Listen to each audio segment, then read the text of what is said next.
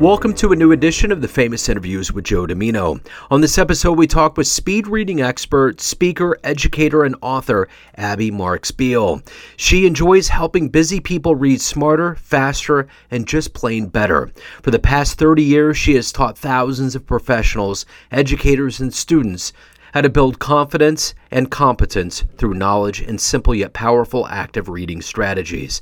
Abby has worked with a wide variety of clients and organizations, including Fortune 500 companies, small businesses, government agencies, associations, colleges, and school districts. She is the founder of Rev It Up Reading and the creator of an interactive and experimental online course with the same name.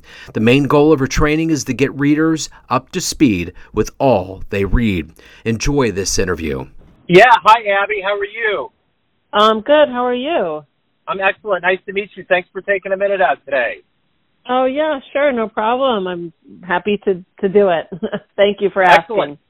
You bet. Yeah. So before we get into your life as a speed reading expert and author, I want to know the last three years with COVID. You know, was quite a time for all of us to survive, and I'm wondering mm. how you survived that time period. How it's changed the way that you live your life and conduct business now?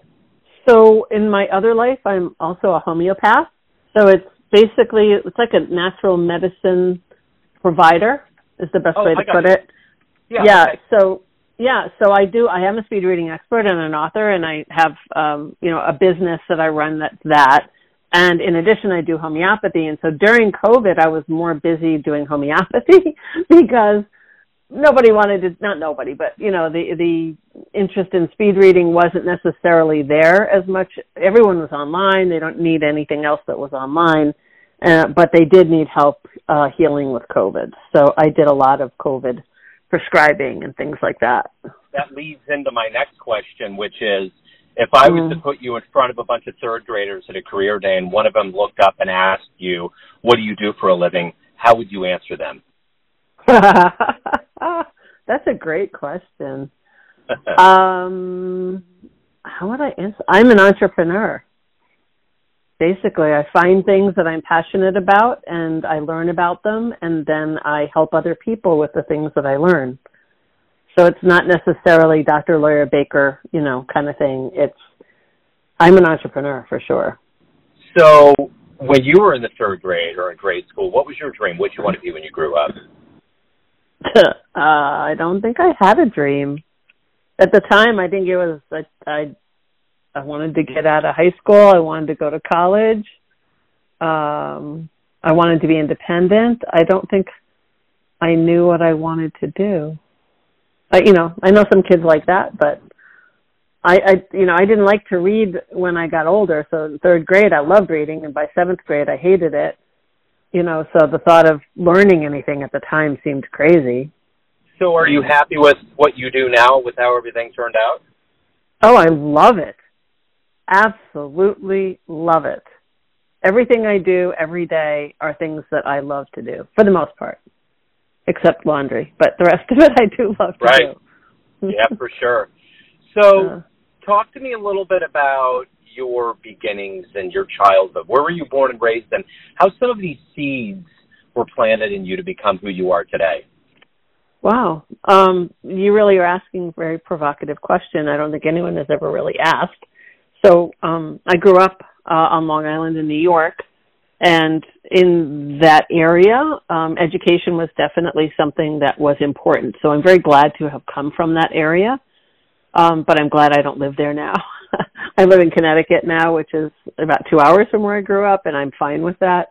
Um, but because education was so strong, I, I definitely had that learning um, um, desire um, and the need. But at the time, through high school, I really didn't like reading, and I thought, how am I supposed to like learn anything when I'm like, I don't like reading at all, and I fall asleep, and I have to reread things, and it's not satisfying, and so the universe helped take care of that uh, after I got my degree in college. I mean, I went through college without really enjoying reading at all.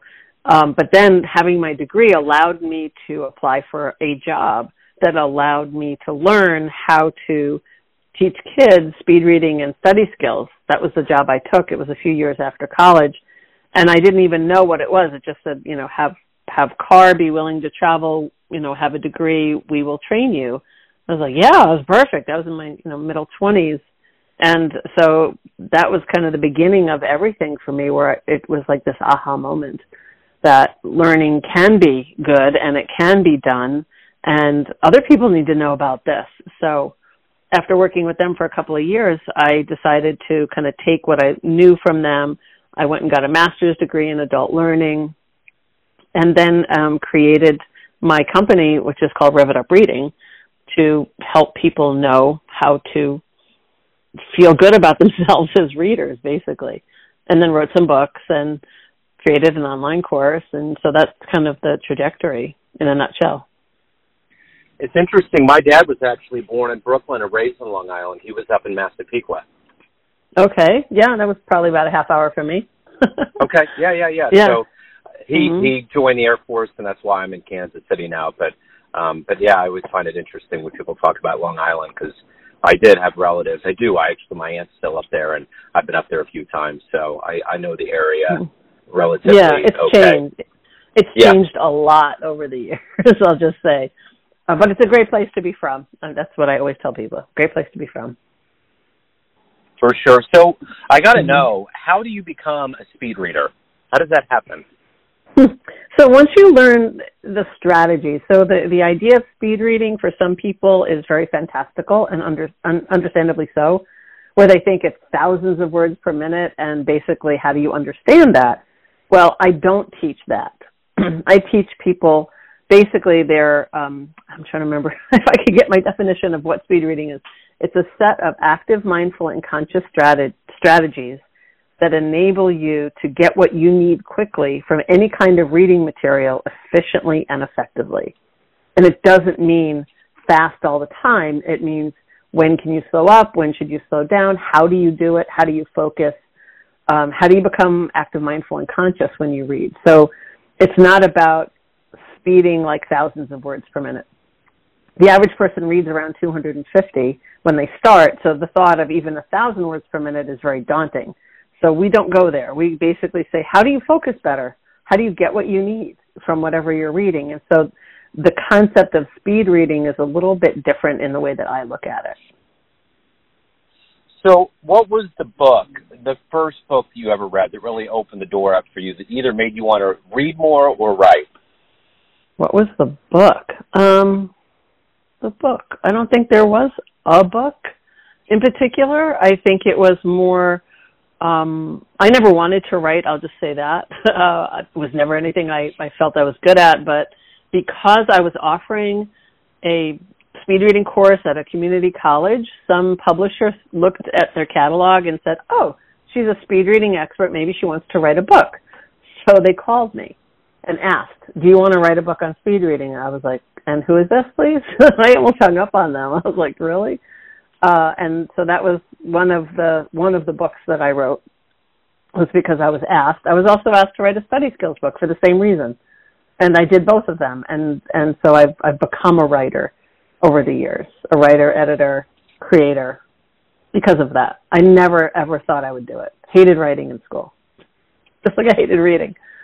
So Sure. So, mhm. let me ask you this: If you can meet anybody alive on the planet right now, who would it be? Who would you love to meet and talk to? Hmm. So uh, you, I'll be completely transparent. The the person I would want to meet is uh, the gentleman who created homeopathic medicine. His name is Samuel Hahnemann, and he was born in 1756. Actually, this week in uh, April 10th, he was born, and he died uh, at the age of I think 88, 89. So it was like the later 1800s and just his form of medicine is just brilliant. And i would loved to get some insights from this guy. But um that'll be in my next life. So, who's been a role model or a hero for you? Who have you consistently admired in your life? my husband. So i know that sounds trite. My husband he's also an entrepreneur. He's a certified financial planner and he has his own business. And um i love his you know wanting to learn um persona i mean he reads more than i do especially he has all this financial stuff to read but he just really is on top of things and he's just very good at listening to me. Um, so I really kind of admire him a lot, and so I would say it's my husband. So, in all of these pursuits that you have as an entrepreneur, what is it that ultimately motivates you every day? That gets you out of bed, that gets you moving, that gets you wanting to accomplish what you want to get done? I help people. I'm I'm I'm a person that is very motivated by knowing that my presence in someone's life could possibly help make them a better person. And so the tools and the information I have learned over the years, be it in speed reading or study skills or in homeopathic medicine, any of those things, I'm I just love having that effect and the opportunity to do it. So that's that's kind of where it is. You're asking great great questions, by the way. Oh, cool. Thank you. Um, yeah. So so of all of the things that you've accomplished in your life, what are you the proudest of? Mm-hmm. I mean, the first thing that came to mind were my kids. They're now 25 and 28, so they're not kids, but that I survived their childhood and they survived me and my husband, um, and that they have been doing some really amazing things on this planet thus far. I feel like that's that's huge right there. That was the first thing that came to mind. I said, let me just tell them what came to mind first. That's always the number one family feud answer right there. Um, Is it? yeah. Oh, can yeah. we be on the show? Let's go. Let's. I'm, I'm ready. Okay. okay. so, the one thing about life is, you know, through all the things that we do and accomplish and overcome and everything that we go through, we we gain wisdom. So let's say you have a dream tonight, you run into the 20 year old version of yourself, and you give that version of you a piece of advice based on the wisdom you've gained throughout your life what would you tell your younger version? Don't worry what other people think. Do what I feel I need to do because I know best. And I knew best back then, but I didn't listen to myself. I listened to other people. Kind of got sidetracked. Um, but trust myself. Trust myself. So, everyone out there, we all exist in different lights for everyone family, friends, clients, colleagues, all these people mm-hmm. your readers, but ultimately you live your life. You're in control. What's your perception of you? Who do you think you are? Oh my goodness. Um, who do I think I am? I think I'm a person that tries hard, that works towards um, the betterment of humanity uh, through my actions, my words, um, my professions.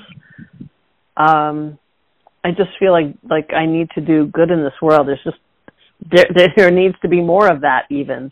But I do my little part to do good in this world. So I think on my tombstone it might say something like, "She tried." you know, I, I said I said that to my husband. He said, "Nah, it's got to be stronger than that." I said, "No, it's look, she tried. She really did." Yeah, yeah, I dig it. That's a great answer. So, mm-hmm. Abby, if anyone out there wants to dig any further into your life and what you do and hire you anything revolving your writing, anything revolving your, around your world, what can they do? Where can they go? So um, the easiest combined place is my LinkedIn profile um, because it has both of my businesses there. Um, or they could go to Rev It Up Reading, where my speed reading um, material is. It's R E V I T U P reading. Or my homeopathic practice is homeopathy healings with an S dot com, and there's all kinds of educational material there. So thank you for allowing me to share that. Wonderful, Abby. This has been great. Thank you for opening up. Thank you for being, you know, so transparent and open about your answers. Best of luck with mm. everything. I really appreciate it. Well, thank you for all these great questions. Thanks for tuning in to another famous interview with Joe Dimino, where we cover the world of art, literature, business, spirituality, reading, music, and more from around the globe. If you want to hear more interviews, visit the Famous Interviews with Joe Dimino channel on YouTube. You can also find us on Spotify and Apple Podcasts. Thanks again for listening, and until next time.